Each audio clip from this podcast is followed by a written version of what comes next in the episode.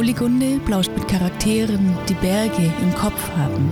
Ob Profi oder Amateur, ob am Fels, hinter der Kamera oder in der Luft. Was in diesem Podcast zählt, ist der Mensch und seine Geschichten. Herzlich willkommen zu der allerersten Folge von diesem Podcast. Als Versuchskaninchen für diesen Testlauf habe ich einen Gast, der normalerweise nicht in der Öffentlichkeit auftritt. Höchstens die Leser von oligunde.com kennen ihn als der Mann. Es ist der Sidepartner, mit dem ich die meisten meiner großen Touren unternommen habe und der entsprechend oft irgendwo in einem Nebensatz erwähnt wird. Was man zwischen den Zeilen höchstens erahnen kann. Er hat alle großen Nordwände dieser Alpen durchstiegen. Die Routen, die er an den drei Zinnen noch nicht geklettert ist, kann er an einer Hand erzählen und seine Expeditionen haben ihn schon in viele Ecken dieser Erde geführt. Der Unterschied zur bekannten Athleten ist vor allem, dass er kaum über diese Erlebnisse spricht, zumindest solange man ihn nicht direkt danach fragt. Umso interessanter finde ich es, diesen Podcast mit jemandem zu eröffnen, der mit Social Media, mit Vermarktung und Athletentum nichts am Hut hat. Ich freue mich sehr, dass er einverstanden war, diese Probeaufnahmen, die wir im November in unserem Wohnzimmer aufgenommen haben, letztendlich doch zu veröffentlichen. Ich wünsche euch gute Unterhaltung bei diesem Wohnzimmergespräch mit dem Mann, mit Michi Dirr. Michi, vielen, vielen Dank, dass du das Versuchskaninchen für diesen ersten Testlauf spielst. Ich freue mich riesig, dass du die Zeit nimmst. ja, lass uns einfach anfangen. Du bist durch alle Nordwände in den Alpen geklettert. In den Zinnen gibt es eigentlich nichts mehr, was du nicht geklettert hast. Und Expeditionen haben dich nach Pakistan, nach Patagonien, nach äh, Alaska geführt. Fällt dir spontan irgendeine Tour ein, die dir besonders im Kopf geblieben ist? Hm. Also direkt in den Kopf. Also es ist vielleicht gar nicht so, dass die großen Touren, die man jetzt so, in, was weiß ich, in Alaska gemacht hat oder ich meine natürlich in Patagonien, den Cerro Torre, das war schon eine schöne Tour, aber mehr in Erinnerung sind wahrscheinlich Touren an den Zinnen geblieben. So wie die Erectissima zum Beispiel. Das fand ich eine sehr schöne Tour wo man schon viel Energie investiert hat, dass man sie dann auch klettern konnte. Ja, genau. Was heißt viel Energie? Na, man ist erstmal hingefahren, hat sie sich angeschaut, ausgebouldert, hochgeklettert ähm, und dann ist man halt nochmal hingefahren und dann hat man es halt fixiert und ausgecheckt und ja, alle Seillängen dann freigeklettert und dann dauert das natürlich eine Zeit lang, bis man das durchstiegen hat. Genau. Wie lange hat es gedauert bei euch? Ja, wir haben es dann über zwei Tage gemacht, weil es doch viele schwere Längen waren. Aber ja, man kann es bestimmt auch an einem Tag klettern, aber dann sollte man zumindest wissen, wo man oben lang muss, weil im Dunkeln findet man da wahrscheinlich nicht raus. Und wie viele Tage Vorbereitung hat es dann gebraucht? Wie oft habt ihr ausgebuldert? Oh, ich glaube drei. Dreimal war ich drin in der Tour. Und ja. immer mit gleichen Partnern? Äh, nee, verschiedene. Gemacht habe ich es dann mit dem Tobi, aber davor war ich, glaube ich, mit dem Till mal dort und ich weiß nicht, ob ich mit dem Christoph mal drin war. Ja. Und warum ist die Tour so besonders für dich? Ja, weil sie schön, ein schöner Mix ist aus äh, Bohrhaken und traditioneller Kletterei. Also wo man halt traditionell sichern kann was ja in den Nordwänden nicht so leicht ist, also auch mit mobilen Sicherungsmitteln jetzt keine Schlaghaken. Da sind auch keine Haken, auch keine, Bohr, keine Schlag- und keine Bohrhaken und da, wo es halt nicht anders geht, da sind dann halt welche und ja, oben raus ist dann halt gar nichts mehr außer den Ständen. Und die Stände sind halt gebohrt, das finde ich eigentlich auch mittlerweile sinnvoll. Also in heutiger Zeit finde ich, macht es keinen Sinn mehr, dass Seilschaften abstürzen, weil die Stände ausreißen. Das heißt, du bist generell nicht militant gegen Bohrhaken? Nein. Sowohl in den Dolomiten als auch bei uns zu Hause. Oder was hältst du von Bohrhaken? Ich habe generell die Meinung, dass das dem Erstbegehr, also ich meine, es gibt natürlich Gebiete in Dolomiten wie am Misubles oder jetzt vielleicht auch im Heiligkreuzkofel, wo es halt einfach von der Historie her nicht schön wäre, wenn jemand dort Bohrhaken setzt, wobei es auch immer wieder irgendwo einen Bohrhaken dann auch gibt, weiß der Geier warum. Aber generell finde ich, es ist, soll der Erstbegehr das entscheiden, wie er das machen will. Also, und wenn das halt, also ich, ich für mich persönlich finde halt, also wenn jemand eine Tour erst begeht, dann macht er das, dachte ich immer, also ich habe ja selber keine Touren erst begangen, deswegen kann ich da nicht so wirklich mitreden, aber ich denke es mir halt immer wieder, dass es ja schon dem Erstbegehr wahrscheinlich gefällt, wenn jemand die Tour wiederholt. Insofern finde ich es halt irgendwie sinnfrei. Es gibt halt Erstbegehungen mittlerweile, wo man das Gefühl hat, die wurden nur gemacht, damit sie irgendwie gemacht sind aber keine schöne Tour dabei hinterlassen wurde und dann ist die halt traditionell abgesichert, aber ähm, halt ein Riesenscheiß zum Wiederholen. Und dann muss man sie eigentlich, wenn man sie wiederholen will, dann von oben mal auschecken und dann kann man sie natürlich schon klettern, aber so einfach ins blaue Nirvana klettern, um sich dann beide Füße zu brechen, wo der Erstbegeher wahrscheinlich äh, einen Hug gesetzt hat oder sonst irgendwas, das ist halt, ja, ist dann halt fragwürdig. Aber generell ist es mir also ich finde, da soll jeder das machen, was er will und genau. Aber würdest du jetzt sagen, dass man die Erectissima gut absichern konnte oder ja, war das? Doch, doch, das ist jetzt nicht bescheuert gemacht. Also das ist absolut ja, sinnvoll eingerichtet. Ja. Aber fürchtest du dich dann trotzdem manchmal bei sowas? Hm, fürchten nicht. Also ich meine, man muss halt irgendwann die Entscheidung treffen, ob man jetzt dann halt, ähm, man weiß ja, also es gibt ja ein Topo, also man schaut sich ja das Topo an und wenn es ein gutes ist, dann sieht man da auch die Bohrhaken beziehungsweise Schlaghaken. Und wenn man dann vor der Seilinge sich nochmal die Seilinge anschaut, was da alles drin sein soll, dann klettert man halt los und man weiß ja den Grad ungefähr, der in der Seilinge herrscht. Und dann muss man halt selber entscheiden, wenn man dann so und so weit über dem Haken steht und dann ist da, ist da jetzt ein Band oder nicht ob ich dann weiterkletter oder nicht. Also das ist halt, aber es ist nicht so, dass man dann, also wenn man panisch in Angst verfällt, dann hat man einen Fehler gemacht irgendwo, dann hat man sich irgendwo in eine Situation manövriert, wo man nicht sein soll. Also das ist mir jetzt noch nicht passiert. Also es gab eigentlich immer die Möglichkeit zu sagen, ich kletter es wieder ab oder, also ich habe wenige Touren gemacht, wo ich dann mal gesagt habe, okay, jetzt, das riskiere ich jetzt mache ich den Zug und hoffe, dass es klappt. Also da gibt es nicht viele. Und offensichtlich hat es immer geklappt. Ja. nee, es war nie irgendwie ein, also die Unfälle, die ich hatte, die waren meistens bescheuert.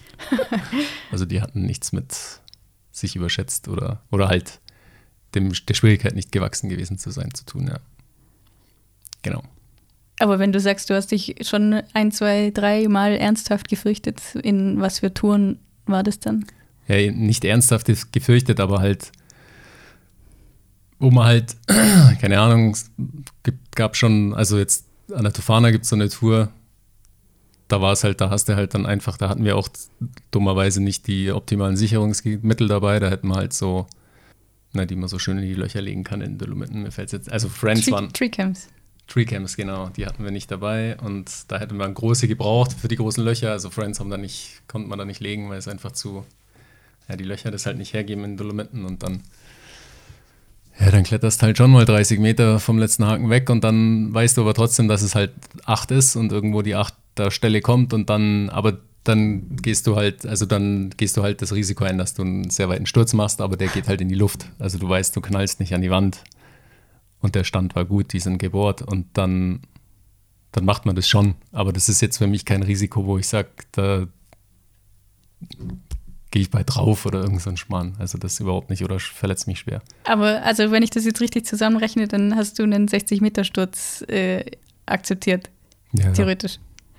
Ne, man weiß ja, man hat es ja im, also man, das ist ja das Schöne am Klettern, du nimmst den Griff in die Hand und kannst sagen, die, die Leiste hält, die kann ich ziehen und kletterst weiter. Und du weißt, wie schwer der Grad von der Seillänge ist. Also du kannst es ja alles irgendwo äh, einnorden, was, wie, wie, ja, in was für ein Metier du, ich meine, das ist ja jetzt auch nicht normal, das war jetzt schon ein Extremfall, dass du halt soweit, das war in dem Fall halt auch ein bisschen dem geschuldet, dass man halt nicht die optimalen mobilen Sicherungsmittel dabei hatte, aber ähm, in dem Fall hat man das halt dann mal gemacht, keine Ahnung, und dann ist das auch okay. Ich meine, ist jetzt nicht normal, dass man 30 Meter vom Haken wegklettert oder so.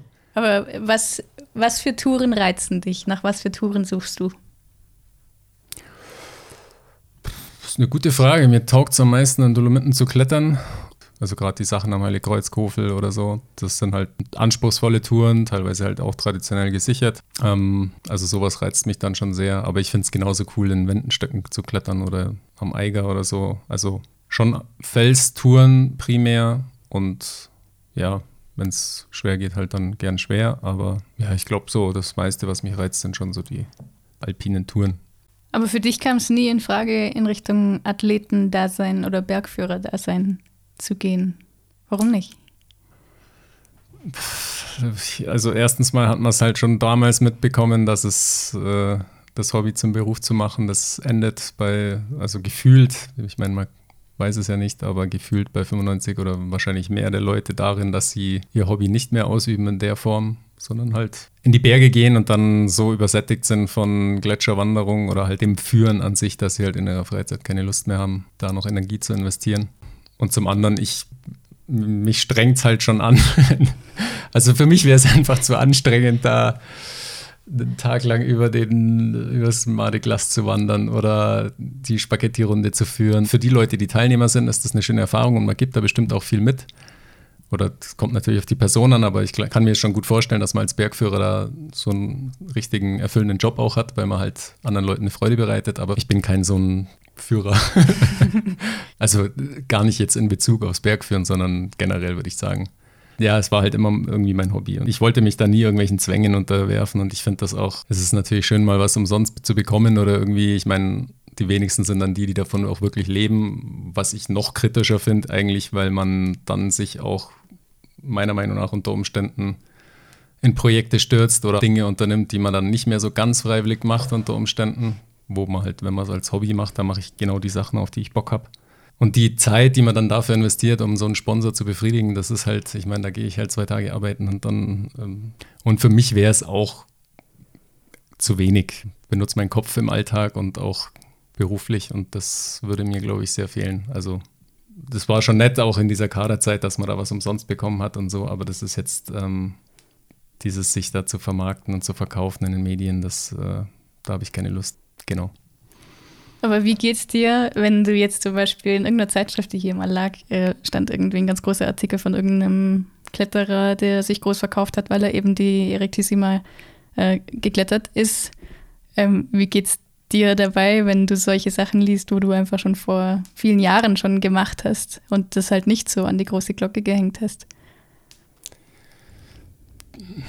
Mich, mich stört das nicht, mir ist das eigentlich egal. Ich, ich finde es halt, es ist schon seltsam, dass halt ähm, mittlerweile, aber überall in jedem Bereich, jetzt nicht nur im Bergsteigen, all, jede, jede Kleinigkeit irgendwie so hochgejazzt wird, wo früher halt, da hat man das halt gemacht und dann hat man es noch seinen Freunden erzählt und dann ist man halt, war es auch gut und ist heim ins Bett und das ist halt die heutige Welt, keine Ahnung. Ich verstehe es halt nicht so ganz, was der Sinn und Zweck dahinter ist, außer dass es vielleicht man vermarktet irgendwas und probiert entweder selber davon zu leben oder da einen Profit rauszuschlagen oder die Leute, die einen da ausstatten, davon halt irgendwie profitieren. Aber ich fand das ganz, obwohl ich die Person jetzt gar nicht so sympathisch finde, aber zum Beispiel habe ich auch mal vom Kurt Astner, war das glaube ich, ähm, einen Artikel gelesen, das war glaube ich sogar eine Climb, Climb Test. ich lese es ja nicht. Climb, Climb, Climax, Climax. genau. Wo er dann auch gesagt hat, ähm, da ging es um, da wurden viele Südtiroler Kletterer und Bergsteiger einfach vorgestellt in dem Heft und da hat er dann auch gesagt, er, er, er hört jetzt auf, er hat keinen Bock mehr, er, er zieht sich da raus, er macht jetzt, also der hat halt auch so ein bisschen halt da mitgespielt noch, der ist ja relativ alt, aber wo das dann angefangen hat mit dem ganzen Social Media, hat er da halt am Anfang anscheinend noch irgendwie mitgespielt und dann hat er aber auch gesagt, hey, das ist, macht keinen Sinn, verbrennt Zeit und Nerven und verbessert sein Leben jetzt nicht irgendwie in der Form und ja, das trifft es, glaube ich, ganz gut.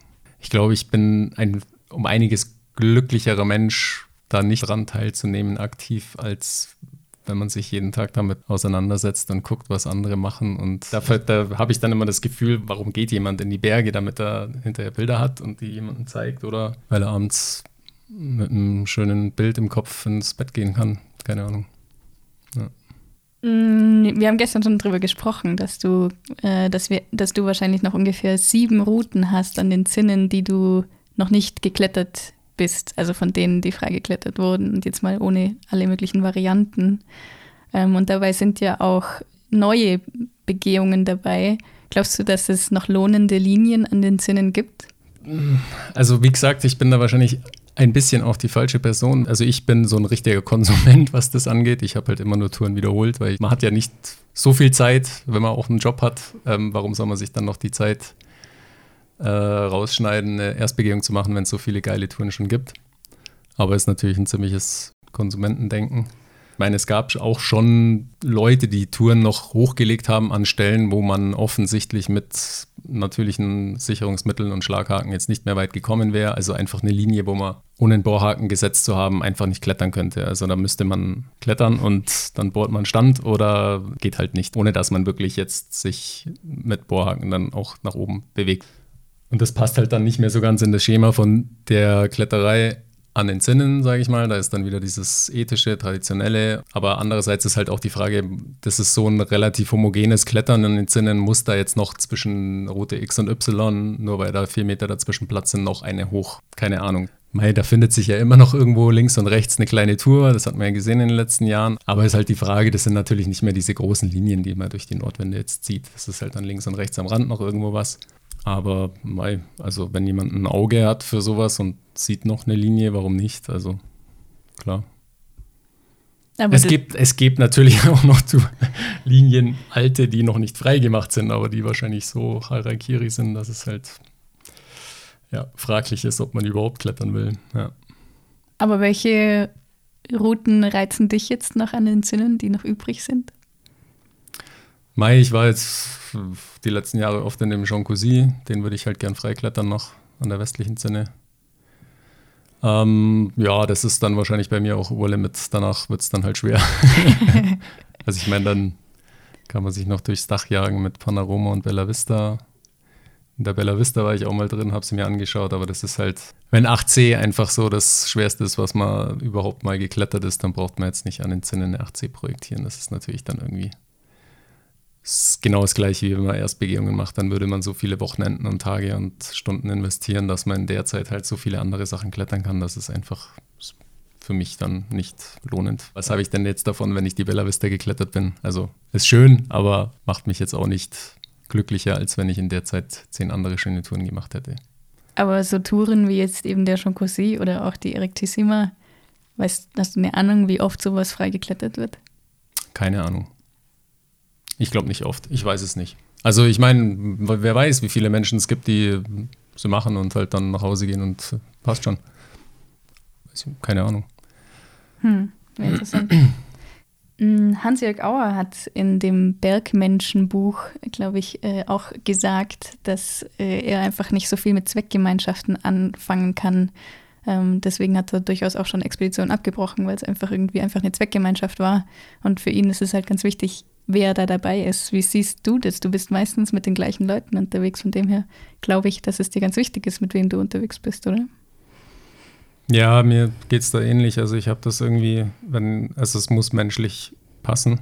Also das Lustige ist ja, dass ich sehr unterschiedliche Leute, glaube ich, habe, mit denen ich was unternehme, also vom Charakter her, die teilweise dann, wenn die miteinander was machen, gar nicht so gut zurechtkommen. Vielleicht bin ich da auch relativ tolerant, keine Ahnung, weiß ich nicht, wie man das bezeichnet, aber es ist für mich sehr wichtig, dass ich mich mit demjenigen verstehe. Also, dass der auch auf einer gleichen Wellenlänge ist in irgendeiner Form. Und also, wenn man mit einer Person was unternimmt, die einem am anderen Ende vom Seil dann hält, dann möchte ich nicht mit jemandem unterwegs sein, mit dem ich nach einer Stunde Autofahrt nicht mehr quatschen kann, weil er mir überdrüssig wird oder weil es einfach nichts zu bereden gibt. Insofern finde ich das schon auch viel, viel wichtiger als die Tour, die man dann klettert, ist das, mit wem man es macht. Ich habe keinen Bock, nur weil derjenige jetzt vielleicht das gleiche Niveau hat und die gleiche Tour machen will und das gleiche Interesse, dann lasse ich es lieber bleiben, bevor ich dann irgendeine Zweckgemeinschaft eingehe, nur damit ich diese Tour geklettert habe am Schluss hängt man den ganzen Tag mit der Person in der Wand und das, also ich meine, was, was bringt es mir, wenn ich mich dann nur ärgere und keine Lust auf denjenigen habe, nur dass ich am Schluss dann sagen kann, ole, ole, ich habe die Tour gemacht. Also. Für dich ist das Erlebnis wichtiger als die ja, Tour? Ja, voll, auf jeden Fall. Ja. Das heißt, den Schwierigkeitsgrad, den der andere drauf hat, das ist für dich auch gar nicht so wichtig. Das ist ja auch gar nicht wichtig. Also ich habe viele Sachen in den Dolomiten habe ich auch gemacht mit Leuten, die jetzt überhaupt gar kein Interesse daran hatten, jetzt diese Tour zu klettern oder jetzt die frei zu klettern, sage ich mal. Da war es dann teilweise so, dass die einfach Bock hatten, dass man zusammen was macht und dann war es halt auch oft ein Kompromiss, ja klar. Also dann habe ich halt gesagt, boah, ich würde voll gern das und das mir anschauen. Und dann sagt er, ja, cool, können wir machen. Teilweise dann halt auch hinterher gejümmert, aber fand es trotzdem cool. Also das war in der Rectissima zum Beispiel mit dem Till, der hat da, keine Ahnung, eine Handvoll Seillängen gemacht, den Rest ist er halt hinterher gejümmert, aber fand es ultra cool, weil er am Schluss zum ersten Mal auf der Zinne auch stand. Und am nächsten Tag sind wir halt, keine Ahnung, wo wir dann hingegangen sind, aber da haben wir halt an der Sella was Leichtes geklettert. Also da brauche ich jetzt nicht zwei Tage lang da mein Ego-Trip schieben, weil ich das nicht als wichtig empfinde. Also das ist halt, da Till ist einfach ein cooler Typ, mit dem mache ich gern was und da ist es mir eigentlich egal, was dann am Schluss an dem Wochenende rauskommt. Also dann war es einfach ein schönes Wochenende. In letzter Zeit oder die letzten Jahre bist du natürlich jetzt auch viel mit jemandem unterwegs, der noch, also deutlich weniger geklettert als du und jetzt vielleicht auch nicht so schnell und ausdauernd ist. Glaubst du, dass du in deiner Sturm- und Drangphase die Geduld gehabt hättest für so einen Seilpartner? Ja, das ist eine berechtigte und gute Frage, weil ich in, also in der Zeit, wo ich viel Alpin klettern war, jetzt auch die letzten zehn Jahre oder vielleicht vor fünf Jahren die letzten zehn Jahre, da war ich natürlich auch zu 95 Prozent also nicht in der Beziehung. Klar, also ich habe jetzt nicht aktiv danach gesucht und mich hat auch aktiv niemand gesucht. Insofern hat sich diese Frage nicht gestellt. Die Dinge, die sich da so ein bisschen entwickelt hatten, die sind meistens ziemlich schnell daran gescheitert, dass die Person halt ähm, nicht das gleiche Hobby so teilt. Also es war jetzt nicht so, dass man dann da, es muss jetzt jemand sein, der klettert so, aber ich denke, das äh, wäre schwierig gewesen, ja. Die Wochenenden im Sommer sind halt an zwei Händen abzählbar, an denen man dann gut was machen kann und dann wird es auch mal schlecht Wetter und dann kommen noch andere Sachen dazwischen und dann ist es natürlich schon immer, ich habe nie Kompromisse eingehen müssen in der Zeit. Das war natürlich sehr einfach. Aber mein Gott, ich meine, ob man es dann gemacht hätte oder nicht, kann ich nicht sagen. okay. ja, hat sich geändert. Weil du jetzt schon zufrieden auf deine Erfolge oder deine Touren zurückblicken kannst? Ja, ich glaube schon, dass man irgendwann, also ich habe schon gemerkt, dass man irgendwann satt wird. Oder was heißt satt? Ich meine, ich habe immer noch ziemlich Bock auf das alles, aber es ist nicht mehr schlimm, wenn es mal nicht jedes Wochenende jetzt klappt. Und jetzt die letzten Jahre war es ja eh so, dass es eigentlich das relativ wenige Wochenenden dann so waren, die man dann da auch so verbracht hat. Aber ich finde es okay. Also ich muss nicht mit 50 immer noch äh, irgendwelche Touren an den Zinnen probieren zu projektieren. Und es gibt Lebensabschnitte und ich glaube, ich habe die jetzt schon ziemlich lang ausgekostet, die Zeit, wo andere halt jetzt schon Eltern sind und ein Kind haben mit zehn Jahren. Also ich bereue nichts, aber ich habe jetzt auch nicht das Gefühl, dass ich eine Liste habe, die ich unbedingt noch abarbeiten muss. Ich habe eine Liste, die ich gern abarbeiten würde noch, aber was davon noch klappt, ist schön und was nicht, das klappt halt nicht. Aber abgesehen von dem Rücken und so manchen Verletzungen ist ja auch noch das Fliegen jetzt dazu gekommen, das Gleitschirmfliegen. Bringt dir das ähnlich viel Freude wie das Klettern? Ich glaube, es ist nicht das Gleiche. Es ist ein komplett anderes Gefühl, weil es die sportliche Herausforderung ist halt nicht körperlich. Das macht viel aus, bei mir zumindest. Also beim Klettern, da genieße ich das schon brutal, dieses sich bewegen und halt der Kopfzusammenspiel mit ähm, ja, die Umgebungsbedingungen und Höhe und Landschaft und weiß der Geier. Und dann halt noch die Person, mit der man da unterwegs ist, auf jeden Fall. Und beim Fliegen, ich meine, ich hatte das ja auch nie vor und dann wurde man halt gefragt, ja, wollte mal mitkommen und dann probiert man das halt aus und dann ist das eigentlich ganz nett und dann macht man halt den Schein und weil man sich denkt, wenn man die Chance schon hat, dann macht man es halt, weil man sich es eh mal überlegt hat, vielleicht im Alter, ja, fliegen kann ich, wenn ich alt bin, ja, ist ja, muss ja nur ein paar Leinen ziehen.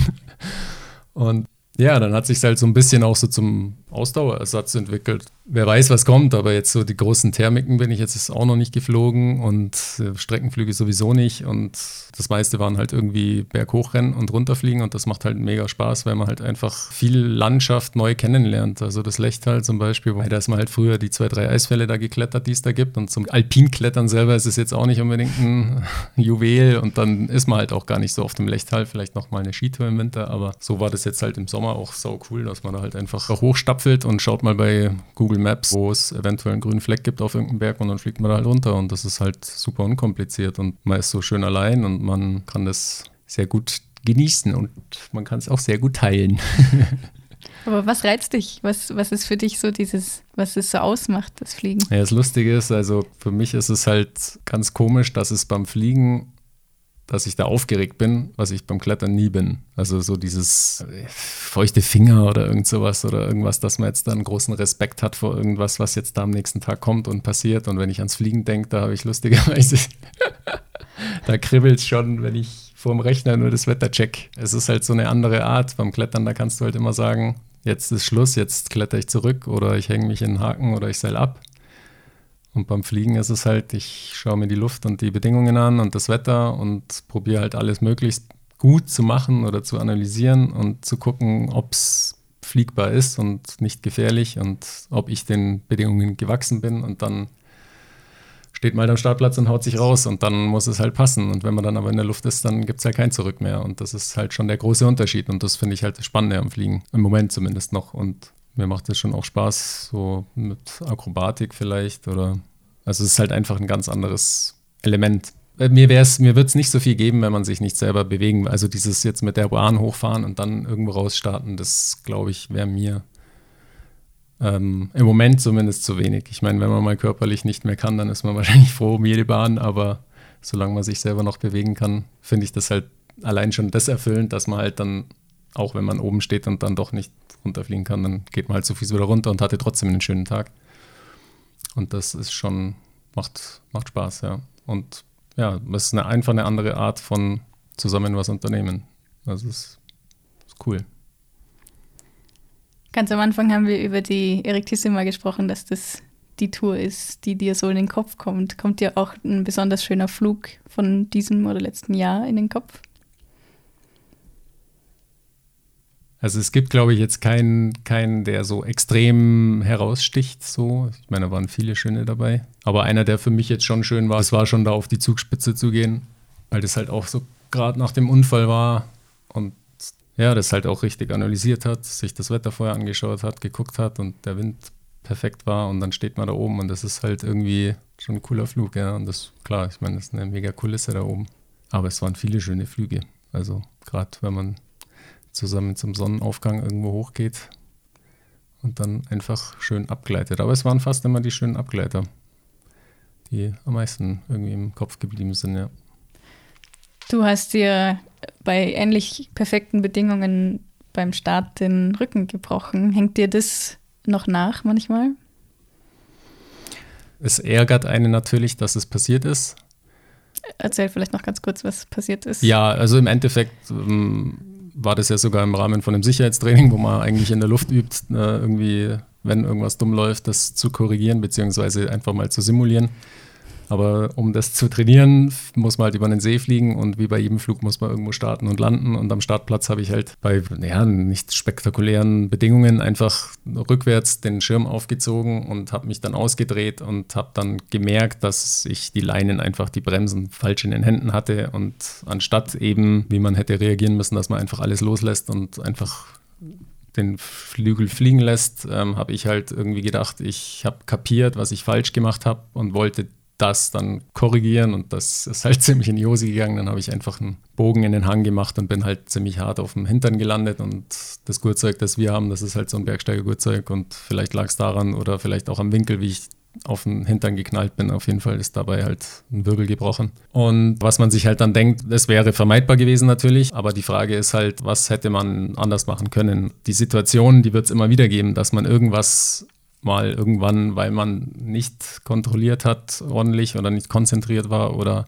also ich bin dann, nachdem ich dann auch wieder einigermaßen laufen konnte, bin ich erstmal auf den Acker gegangen und habe halt einfach mal rückwärts aufgezogen und möglichst bescheuert alles in der Hand gehalten und die Leinen verdreht und verknotet und probiert, die Situation halt nachzusimulieren und richtig zu reagieren. Und das ist das Einzige, wo ich sagen würde, das würde ich jetzt an mir kritisieren, dass ich das vielleicht nicht genug gemacht habe. Also wir waren viel Groundhandeln, wir haben auch viel geübt, wir wussten, was wir tun, wir konnten uns an Schirm gut, hatten den gut unter Kontrolle, aber das war jetzt so eine Situation, die man eigentlich durch gute Startvorbereitung eigentlich nie hat. Aber trotzdem bin ich der Meinung, du kannst es nie ausschließen, dass es nicht doch mal passiert. Und dann wäre es halt gut, wenn man richtig reagiert. Das kann man üben auf dem Boden, aber das kann nicht erwarten, dass der Kopf dann, wenn das passiert, so tickt, wie er soll. Aber man kann es ihm, man kann es halt üben. Denkst du manchmal noch dran, wenn du jetzt am Startplatz stehst oder so? Nee, gar nicht. Also es be belastet mich auch nicht. Also ich weiß, dass es mein Fehler war. Mich hat es nicht durch irgendeine magische Böe vom Himmel gejuckt und deswegen kann ich das sehr gut verarbeiten, weil ich weiß, ich habe einen Fehler gemacht und also das war einfach, ja, falscher Knopf gedrückt und den drücke ich halt jetzt nicht mehr. Okay, Michi, letzte Frage. In welchem Podcast hörst du gerne? im Moment ausgewählte Folgen von Jung und Naiv. Ja, was wir schon auch oft hören, ist die Lage der Nation, weil es halt ein relativ guter, aufbereiteter, informativer Podcast ist. Und habe ja irgendwann mal so ein bisschen gemerkt, dass ich mich auch mal um meine Finanzen kümmern muss. Und dann habe ich auch irgendwann bei drei Finanzpodcasts mir angehört, die sie immer ganz lustig sind zum Anhören. Da kriegt man wenigstens von einer anderen Welt auch mal was mit. Finanzvisier rockt und der Finanzrocker und Geldbildung. okay.